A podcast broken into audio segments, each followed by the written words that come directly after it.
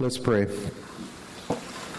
Uh, Lord Jesus, uh, thank you for your word.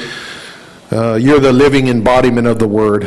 And uh, I pray, Lord, that you would breathe your Holy Spirit upon this message, that it would bring forth the fruit that you desire, that it would challenge us and uh, mold us and shape us into those people that you want, and that we would be anticipating um, your return and that our lives would be uh, positioned. Uh, and we just thank you, Lord, for what you're doing in our hearts, in our in, in our lives, in this hour, and we give you all the praise and glory in Jesus' name. Amen. Amen.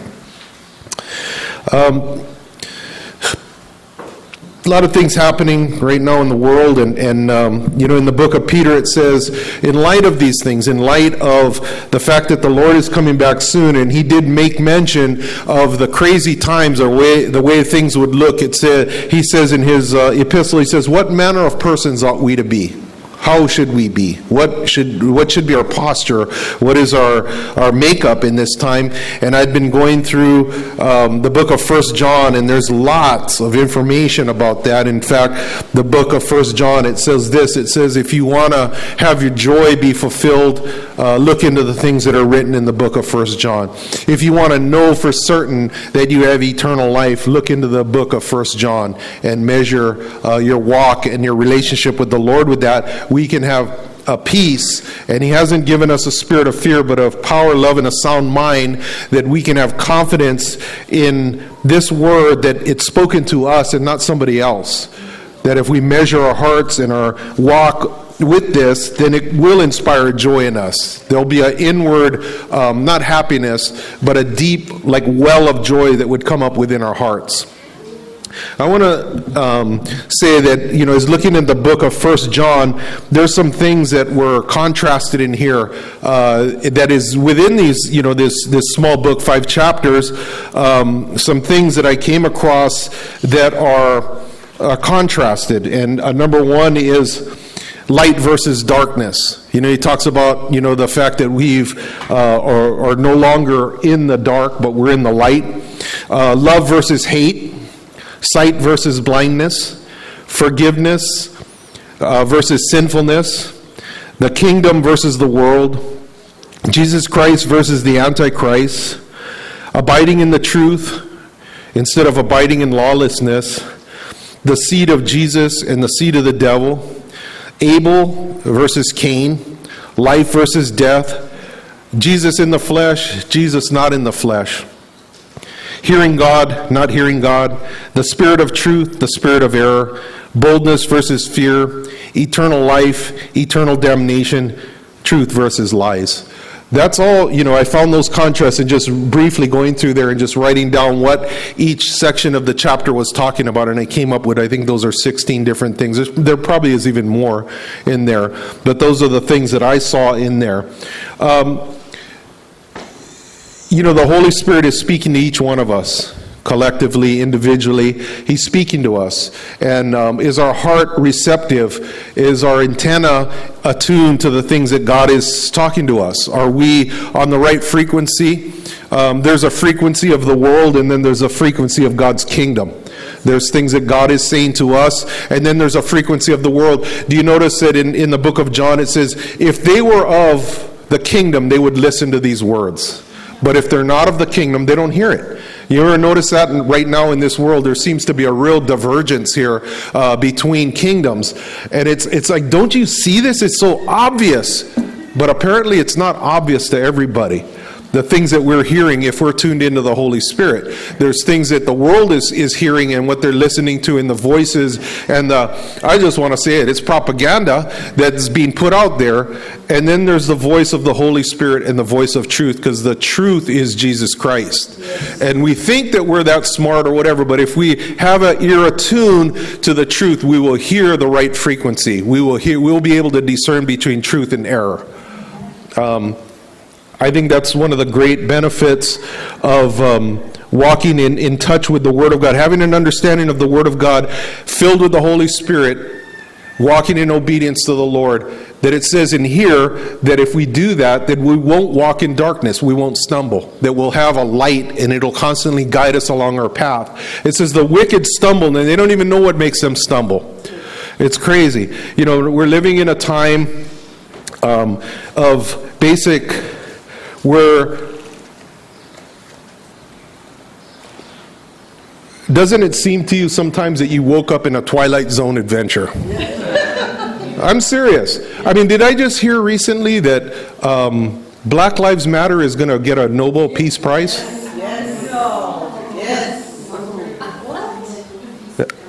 Well, Obama got one for I don't know what, but he was a couple weeks in the office and he got one, so I guess it's appropriate. Appropriate, but yeah, Black Lives Matter is up for a Nobel Peace Prize after burning down cities and killing people and causing mayhem. It's like, like I said, we live in a Twilight Zone movie. It's well, what what happened here? What what what went crazy here? And um, I think in First John it talks about that. I know the, the, across the board in the Bible it addresses these issues, um, but let me just read this one scripture. This is uh, First John chapter three, um, verse four. It says, "Whoever commits sin also commits lawlessness, and sin is lawlessness." And you know that he was manifested to take away our sins, and in him there is no sin. Whoever abides in him does not sin. Whoever sins has neither seen him nor knows him. Little children, let no one deceive you. He who practices righteousness uh, is righteous, just as he is righteous. He who sins is of the devil, for the devil is sin from the beginning, and his purpose of the Son of God was manifest that he might destroy the works of the devil. Whoever has been born of God does not sin, his seed remains in him. He cannot sin because he has been born of God. Do you know when we got born again, we were born of a holy seed? That we were conceived by holy seed. So we have the seed of the Holy Spirit within us, and we have a new nature, and we have the Holy Spirit within us, and He tells us those things that are pleasing to the Father, and He prompts us. Now it says, oh, we don't sin because we're born again. Oh, I must not be born again because I find myself still sinning. But it's not that. It's not that. It's not this uh, occasionally messing up and then the conviction of the Holy Spirit comes on and then we say, you know what, Lord, I'm sorry. I need to deal with this. And we confess that because it says that in the first chapter. If we sin, He's faithful and just to forgive us of our sins and cleanse us from all unrighteousness. It's not that we don't sin, but He's saying, He who practices righteousness. So we practice righteousness, but we're not habitually sinning. We're still gonna we're still gonna stumble as long as we're in this flesh. We're still gonna stumble. We're gonna have these things, but the nature has been changed because we used to do things before that we didn't even think of. Just do it and not even well, doesn't even whatever. Everybody else does it, so it must not be wrong. And then we get close to the Lord and we read in the Word and we go, oh "My gosh, what was I thinking that I was doing that?" Right? But we're practicing righteousness. It's just like a doctor. Medical things are constantly changing or knowledge. I got to constantly acquire knowledge. I'm a practicing I'm practicing medicine, I'm practicing law or any profession that's constantly you have to upgrade and keep up with. So as we read the word, we get it into us, we have a, a, an increased sensitivity, an increased knowledge of God. Therefore, we realize, wow, I got to get this in order now. I got to I got to uh, move in this direction. I have to submit this to the Lord. Lord, help me not to stumble in these same areas. We're constantly growing, and we will grow until we see the Lord face to face. That should be our desire. That should be our posture. That should be the manner of person that we be in this hour because it says in the book of Matthew, it says, because of the increase of lawlessness, the love of many would grow cold. Do you see that where the heart could be tempered by that? It's just like everybody's everybody's gone crazy. The world's gone crazy and because of lawlessness, we just see it's all nuts that that might have our heart shrink back and we're not as open and we're not as giving and we're not as loving towards people as we should be. Amen? That's what the word says. But we, if we know the Lord, we should resist that temptation to draw back and to uh, live a life that's reflective of who Jesus Christ is and be those persons even though it might be taking a risk to do that. Let me read this word. Um, uh, this is uh, defining the word lawless. There's actually two words in uh, the dictionary I was looking from. It says lawless and lawlessness. So I'll do lawless versus anomos, without law, wicked, the lawless one, antichrist, the man of sin, unlawful, where the thought is not of simply that doing what is un, um, unlawful, but flagrant defiance of known will of God. So it's not just doing something that you know, but it's going out of your way a flagrant violation of the known will of God. Why do you think right now that they're trying to promote more than two genders in society? Why do you think that they've redefined marriage to mean anything that they want it to mean? Because they're taking any boundaries out, they're taking every single boundary that God has put in society so that we become lawless. So that there's an environment where this can thrive, where sex is perverted to degrees that we don't even want to talk about. Everything on every level, you know, it's just it's become so lawless because they want darkness to encroach. Where God has placed these standards in there for the benefit and for the preservation of our society, this spirit of lawlessness is pulling them all out right now. Did you see the executive orders that were being signed stack? And it's like why?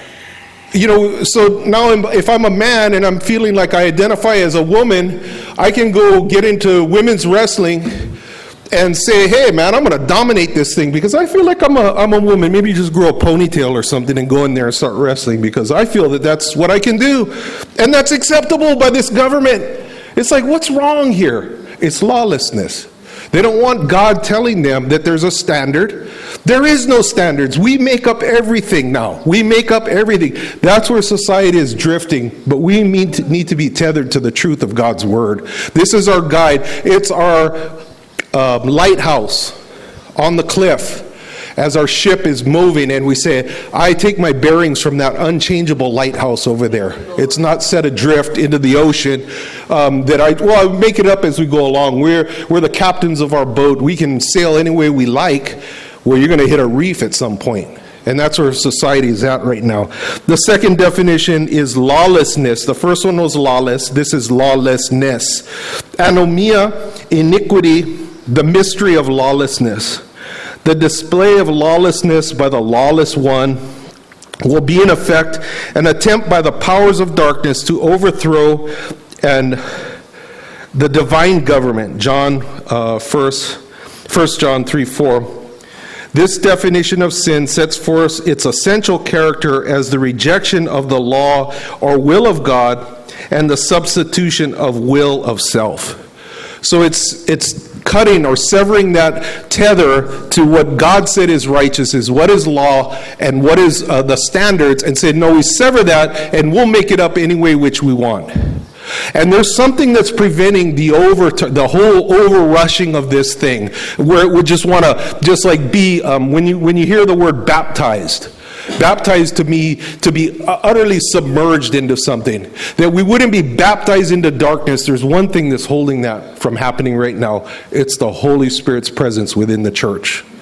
It's you guys right here. It's the salt and the light of the church is stopping this. It's like we're, we're a doorstop right now. You remember I played that clip that, that was that um, ambassador from the Catholic Church and he said, I'm writing this, uh, this letter to your president uh, and saying that he, I just want to warn him, I'm an ambassador to the nations and I was an ambassador to the United States. And your president was trying to hold this thing off, this New World Order. President Trump. President Trump was, and he says that he was the one who was standing in the way from this thing going. And if the United States goes, the rest of the world is going to follow suit. That's what he said. I mean, I'm not making that up. We played the clip here, right? And um, uh, we see what's going on right now. I remember seeing that picture of President Trump, and he's by no means perfect. This man has his faults, but it had a picture of him that says, They're not coming after me, they're coming after you, but I'm just in the way right now. Do you see that now? Do you guys see that happening? Do you know that because what we believe, we're Christians, we're, um, we're national. I'm a nationalist. I love this country. I'm, I'm patriotic. I believe in the Bible. I believe in the prophetic scriptures. I believe in the Second Amendment. I believe in the First Amendment. Do you know that somebody like what I just spouted off right there puts me at the top of the terrorist list as enemy against this nation right now? We all are. We all have become the enemy of this nation. Why? Because everything is switched to lawlessness, where good is evil and evil is good. And it's switched like that. But we still have a job to do, and the gates of hell will not prevail against this church. Cannot. Darkness cannot overtake light. As long as we stay light, we don't compromise, but we say, This is who I am, this is what I believe, and damn the torpedoes full speed ahead. That's the nature that we have to. We have to have courage right now. We have to be vocal right now. Amen?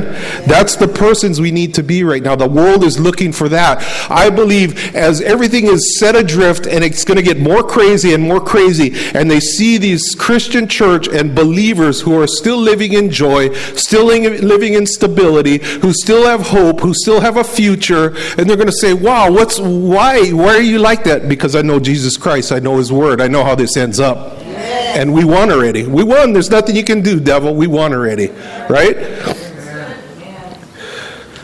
Lawlessness is encroaching. Lawlessness is coming in, but we're a people of righteousness because of Jesus Christ.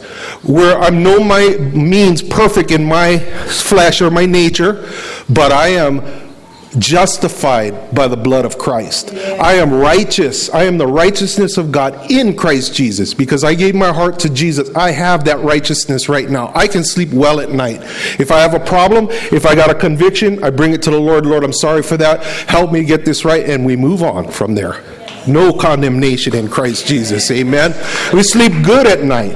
Even if this whole world, it says in Psalm 46, even if the mountains get cast into the sea, with the, the swelling of the mountains and the, the mountains are crumbling into the sea, that we are be still and know that I'm God. Be still that know that God is in control of this. And he prophesied everything that I'm talking about right now, thousands of years in advance. And there is one the lawless one, the Antichrist. And the reason why I bring this up, I don't like to. I mean, it's interesting to me. I don't like to dwell on the negative, but the, it's not a negative. This is a positive thing that I'm going to share right now because it's like the gears on a clock. And we know that when the hands are moving in a certain way that we can tell what time it is. And by mentioning what I'm mentioning right now, we can tell what time it is. It's getting closer to midnight when we see a spirit of lawlessness encroaching upon the land. Would you agree with me on that? There is one, though. It says that there is this mystery of iniquity. It's always been here from the times of the apostles, it's been here. The mystery of iniquity, but there's coming one who's the supreme being of lawlessness, and he's at the doorstep. But I believe through the study of this word, and not because I read somebody else said this, but because I studied this and it's been confirmed by other men of God that before the Antichrist comes on the scene, the church is going to be taken out of here. I really believe that. Not everybody believes that, but I'm holding to that because that's in the Word of God as far as I've seen it over and over and over. He says, I haven't appointed my church to wrath. That doesn't mean that we would not be facing persecution because we're going to face persecution. We see it at the doorsteps right now. That's why our men's meeting. What manner of persons are we to be in light of things that just have taken place? Who are we to be? What are we to be? What's our posture? What's our stance right now? Is to be bold for Christ, is to be um, upfront in our faith and to not back down. This scripture is very key. We're going to go to. I've read it before, but I think in light of what I just said, it might make a lot more sense. If we go to Second Thessalonians chapter 2. This is a key scripture. Very controversial to some people. To me, I've made up my mind. I understand what it meant, what it means, what it's here. The reason why Second Thessalonians was written, because First Thessalonians dealt with the coming of the Lord. And then there was a false letter that said, The Lord came back already. You guys missed the rapture. Jesus came back. And they're like, oh no, we're in the tribulation period. And Paul says, guess what? Somebody's putting a circulating a false letter and putting my name on it, and I'm writing this second letter to get this thing straight. So you're not going to be troubled, right? And so, Second Thessalonians 2, it says this Now, brethren, concerning the coming of our Lord Jesus Christ and our gathering together to him. Two events. The, the, the coming of Christ is a two event thing. Our gathering together with him is the rapture. That's when he comes and he grabs the church out, the ecclesia, the called out ones. He calls us out from this earth to be with him in the clouds. We don't come back to the earth right away. So, our calling together to be with the Lord and his coming again. When he comes back down on the earth, it's a totally different thing. He steps down on the Mount of Olives. We come back with him in chapter 19 of the book of Revelation, riding on white horses, step down on the he steps down on the Mount of Olives and the thing splits in half, and he's going to start his kingdom at that. Two different things. So he's dealing with this right here. Verse 2, it says, Not to be soon shaken or mind or troubled either by spirit or by word or letter, as if from us, as though the day of Christ had come. So he was trying to put this thing at rest. Let no one deceive you by any means, for that day will not come unless the falling away comes first and the man of sin is revealed, the son of perdition. Now, this particular scripture is controversial because for many of the early trans- translations of this, this falling away, which is an apostasia, is they translated it. It was not always the apostasia, like the falling away of the church. But it still works, but there's a better translation that says, until a departure take place the, the, the, the church that's physically taken out from here and put it into a different place, right? That's original translation. That could be debated, but even in that, if it was left intact that a, that a um, apostasia would take place first, it still makes sense. Verse 4 Who opposes? Oh, let me go back to verse 6. Let no one deceive you by any means that that day will not come unless the falling away or the departure comes first, and the man of sin is revealed, the son of perdition or destruction, who opposes and exalts himself above all that is called God, so that is worshipped, so that he sits as God in the temple of God, showing himself that he is God. Do you not remember when I was with you that I told you these things? So he's saying, Come on, man, don't you remember? I laid this out for you, and then you get this false letter, and everybody's scrambling.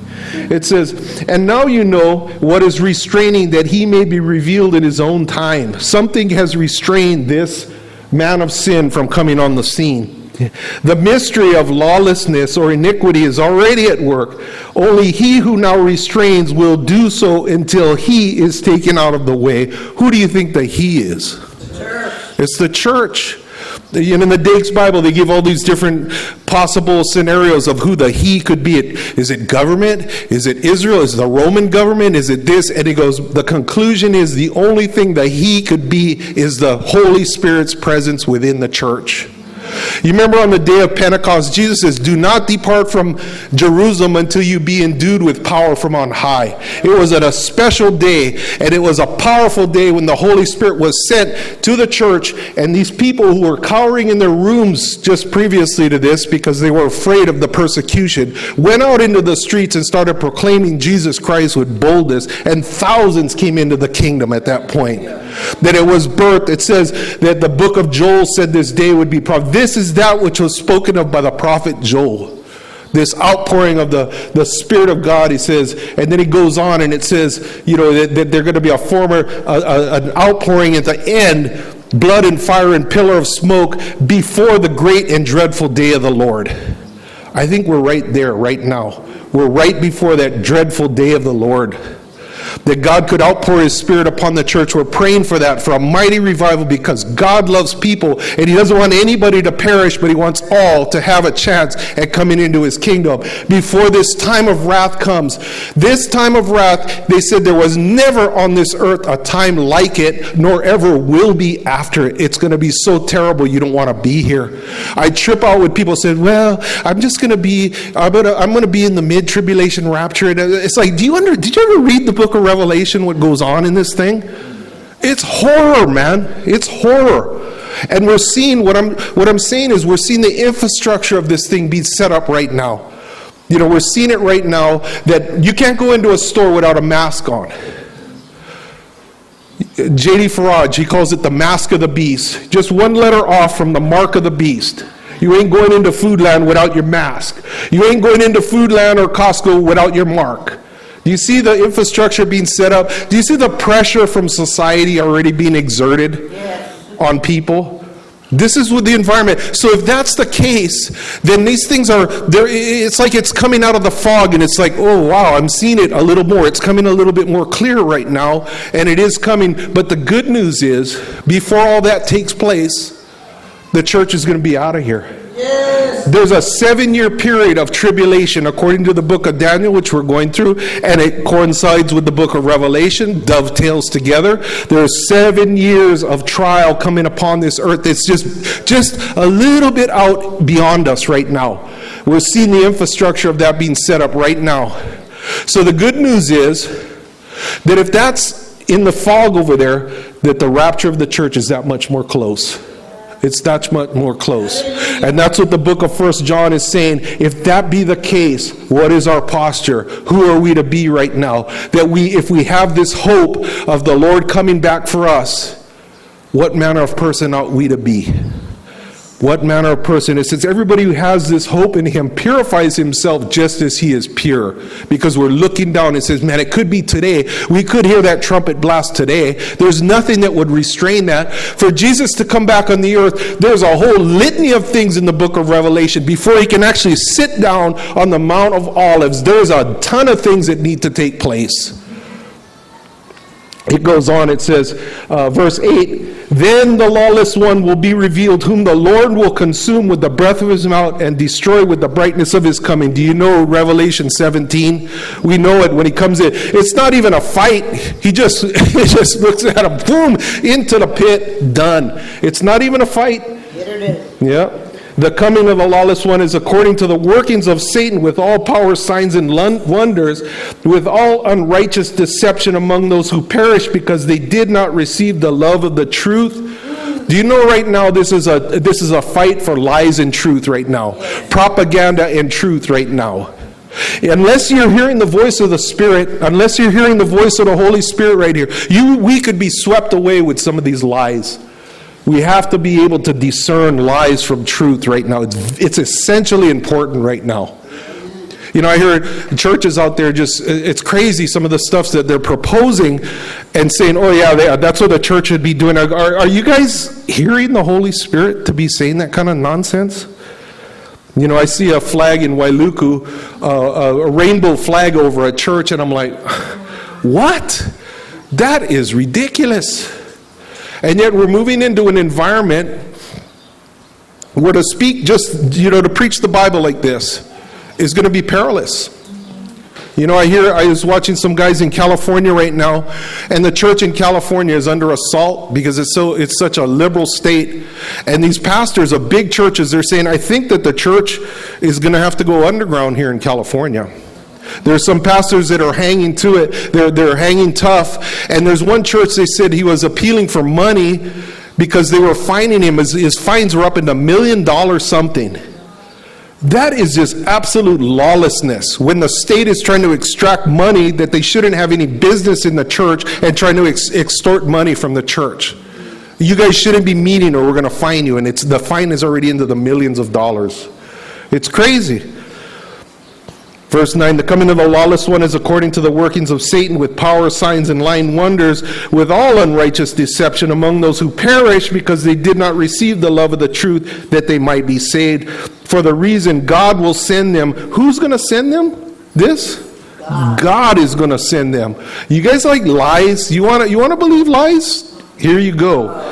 For this reason, God will send them strong delusion that they should believe the lie that they may be condemned who did not believe the truth but had pleasure in unrighteousness.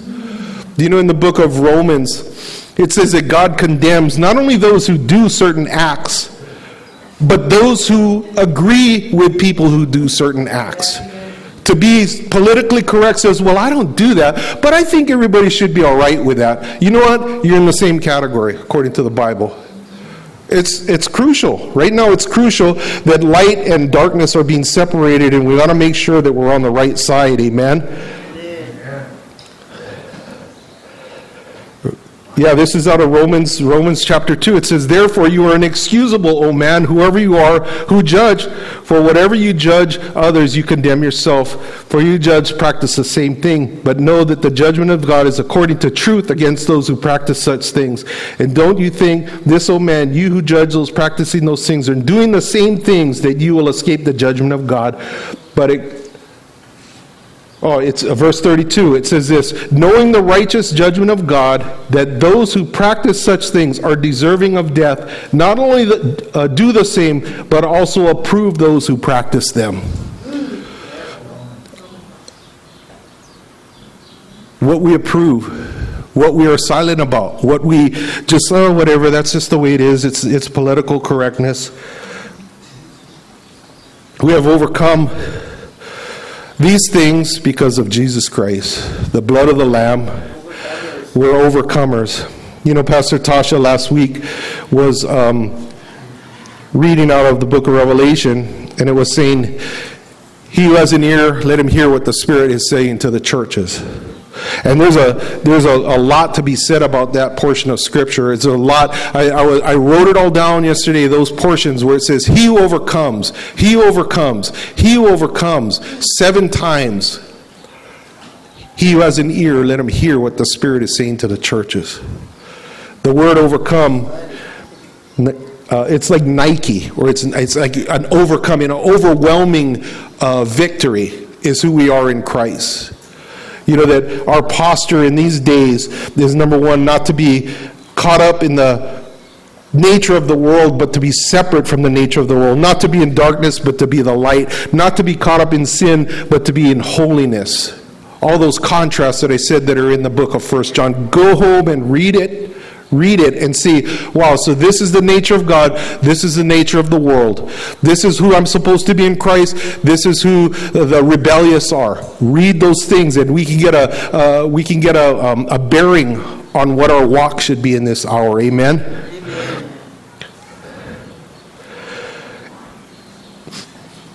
In John 12, it's actually an easy one to remember. John, I mean, not John, Romans 12, 21. Do not be overcome with evil, but overcome evil with good. That we're not to be over, we're not overcome with evil. We're overcome by the goodness of the Lord. We overcome by the blood of the Lamb and by the word of his testimony. We are a nation of kings and priests. In closing, let me read this out of 1 Peter.